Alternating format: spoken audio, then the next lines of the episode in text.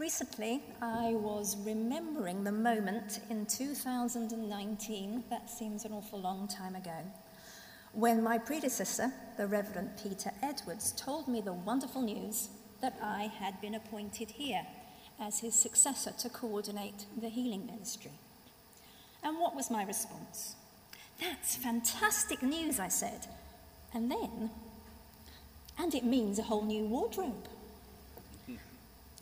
The Lent season is, of course, a time for self examination and confession. And so I admit, admit before you all now that I love new clothes. One of the hardest fasts that I ever did was not buying any clothes for months and months and months. And I'm sorry to say that what I'm going to wear takes up far too much space in my thinking time. You see, I need to know that what I'm going to wear is going to be warm enough. I get cold really quickly.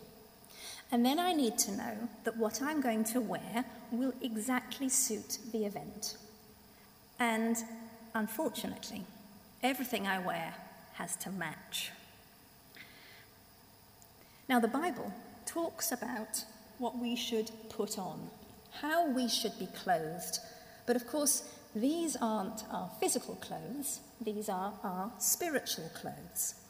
Listen to these words from Colossians chapter 3.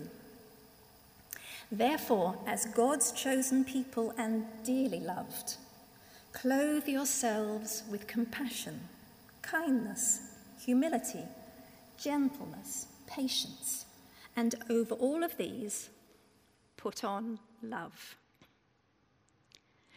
Just as I need to choose what to put on physically to suit what I'm going to be doing that day, we are all commanded to choose to put on the right response for the people that we are going to meet that day or the decisions that we're going to have to make. I think it's a bit like we get to choose from Jesus' wardrobe. Where we find hurt and suffering, we can choose to put on Christ's compassion.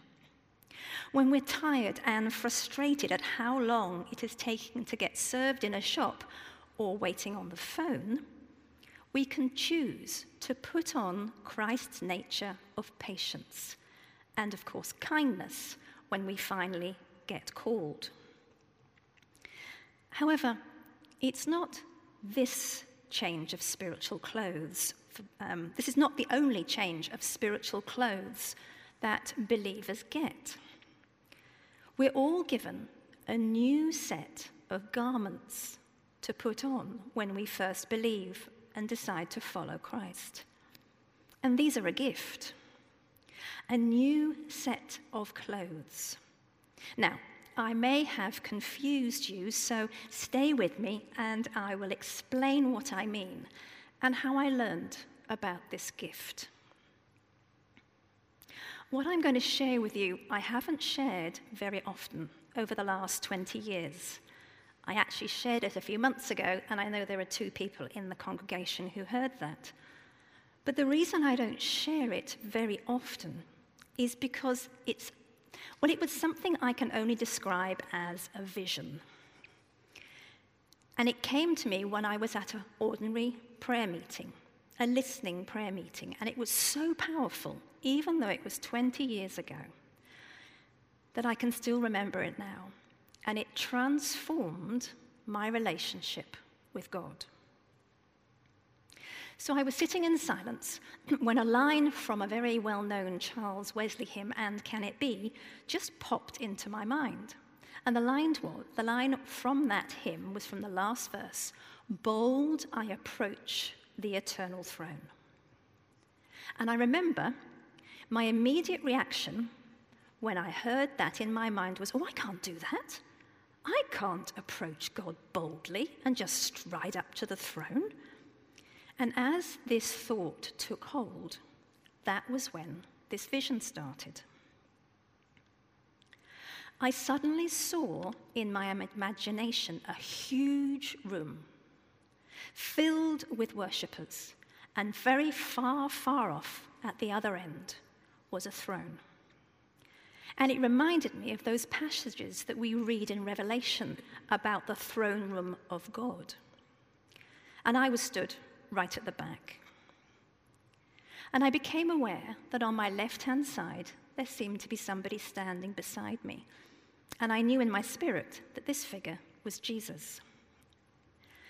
And he seemed to say to me, Go on, go up to the throne. And I can clearly remember responding, I can't do that. You see, I was so aware of my own sin and my own imperfection. And I remember saying, You see, I'm wearing filthy rags. Jesus told me to look down, and I obeyed. And I saw that I was dressed in brilliant white clothes. But my response next was very telling. I said to Jesus, Well, that's okay, but you haven't seen underneath. Immediately, the scene changed. And in my imagination, I was in a very, very dark place. And I was looking across a valley to a hill far away. And on that hill were three crosses. I was looking at the crucifixion of Christ, and I could feel the enormity of that scene before me.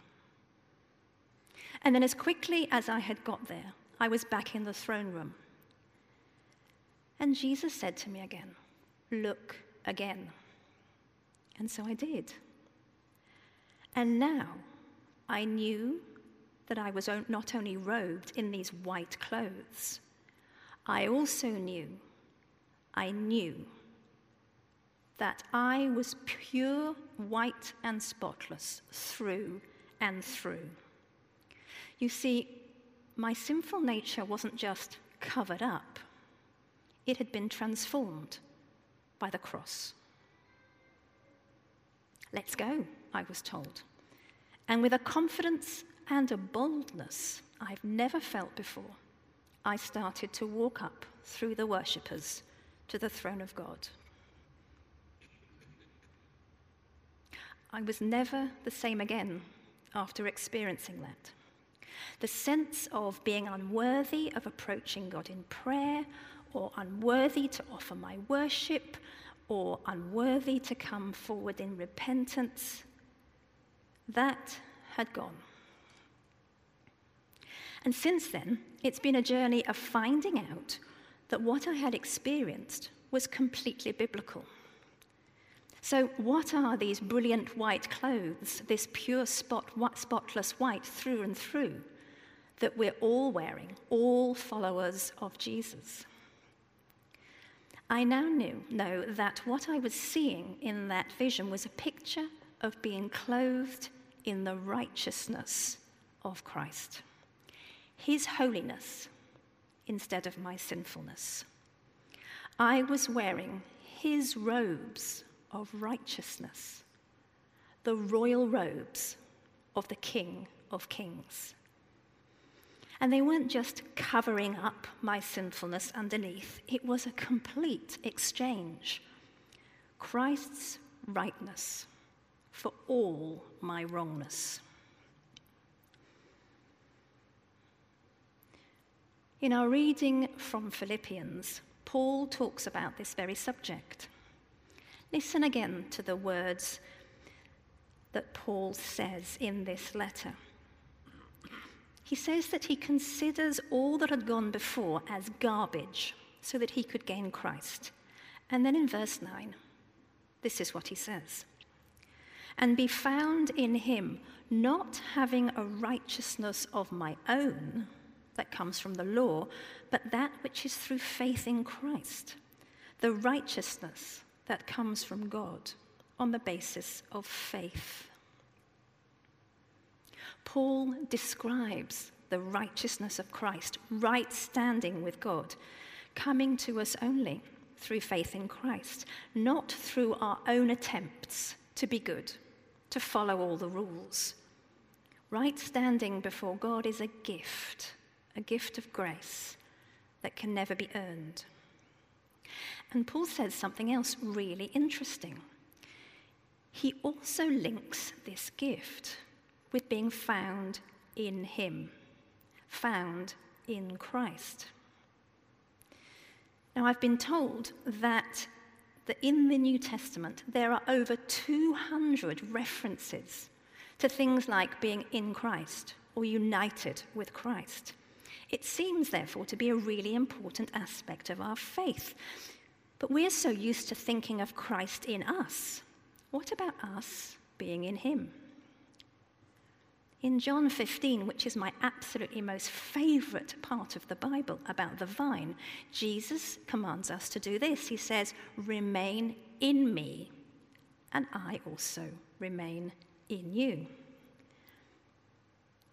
So we not only have Christ in us through his Holy Spirit, we're also now to be found in him, alive in him. Or, as the Passion Translation puts it, which I absolutely love, we have become wrapped in Christ. So, when our Heavenly Father sees us, He looks at us as where we are positioned now. He sees us in Christ. He sees us wrapped up in all that Christ is, and that includes His righteousness.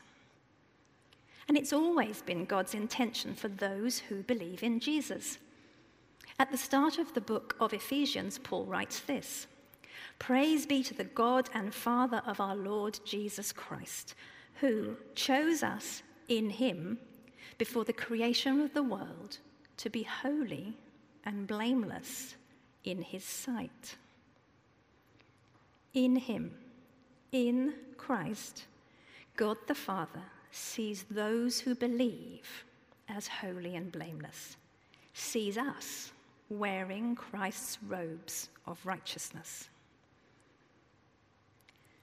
Let us remind ourselves how Charles Wesley puts it in the famous hymn that started this journey. No condemnation now I dread. Jesus and all in him is mine. Alive in him my living head, clothed in righteousness divine. Bold, I approach the eternal throne and claim the crown of Christ, my own. And this isn't just for when we die and we're in heaven. Whenever we approach God in prayer, in worship, in repentance, we come dressed in our divine clothes, our royal robes, and there is no condemnation, just acceptance. And so we can come in confidence, even in boldness. Now, we know we do not live lives that are holy and blameless. When we look at Jesus' perfection, at his righteousness, at his holiness, we know we are a long, long long way off in the way we live. And to be blunt, that's because of our sin. That's why we needed the cross. When we recognize we've messed up, let's come to God and repent. But remember that no matter what we do or have done, God in love firstly chooses to see us in Christ. So we know that when we come to him, he will never reject or condemn us. And I have found such deep healing in that truth. The healing that comes from knowing you're accepted, that you belong, and are forgiven. And all this can bring a new confidence, a new boldness in our relationship with God and in the way we live our lives. Not a self confidence, but a confidence in who we are in Christ. And of course, after repentance, we receive the full gift of total forgiveness. We are forgiven and free to move forward, forgetting what is behind and straining towards what is ahead, as Paul put it in our reading. Free to move forward, free to choose a better way next time. Free to choose to put on better clothes from Jesus' wardrobe. Compassion, kindness, humility, gentleness, patience, and of course, over all of these, we can choose to put on his love. In less than two weeks' time, we will have journeyed to Good Friday, where we will stand and look at that terrible scene of the crucifixion. And just by gazing on the cross, we may become suddenly aware of all that Jesus has won for us. Now, this is a healing service.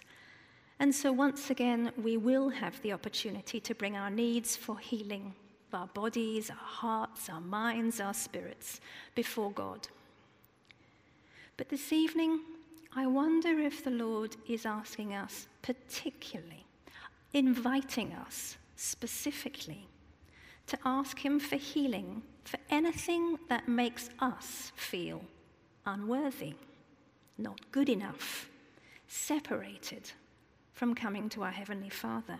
Anything that makes us doubt that we are fully accepted and fully forgiven. Anything in us that makes it hard to believe that in Christ all our wrongness is made into His rightness.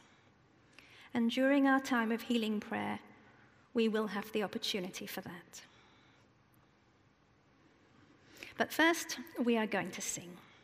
And we're going to sing a song that has always, for me, been connected to that vision and its impact on my relationship with God. King of Kings, Majesty. And in this hymn, in the chorus, we find this line In royal robes, I don't deserve, I live to serve your majesty. Amen.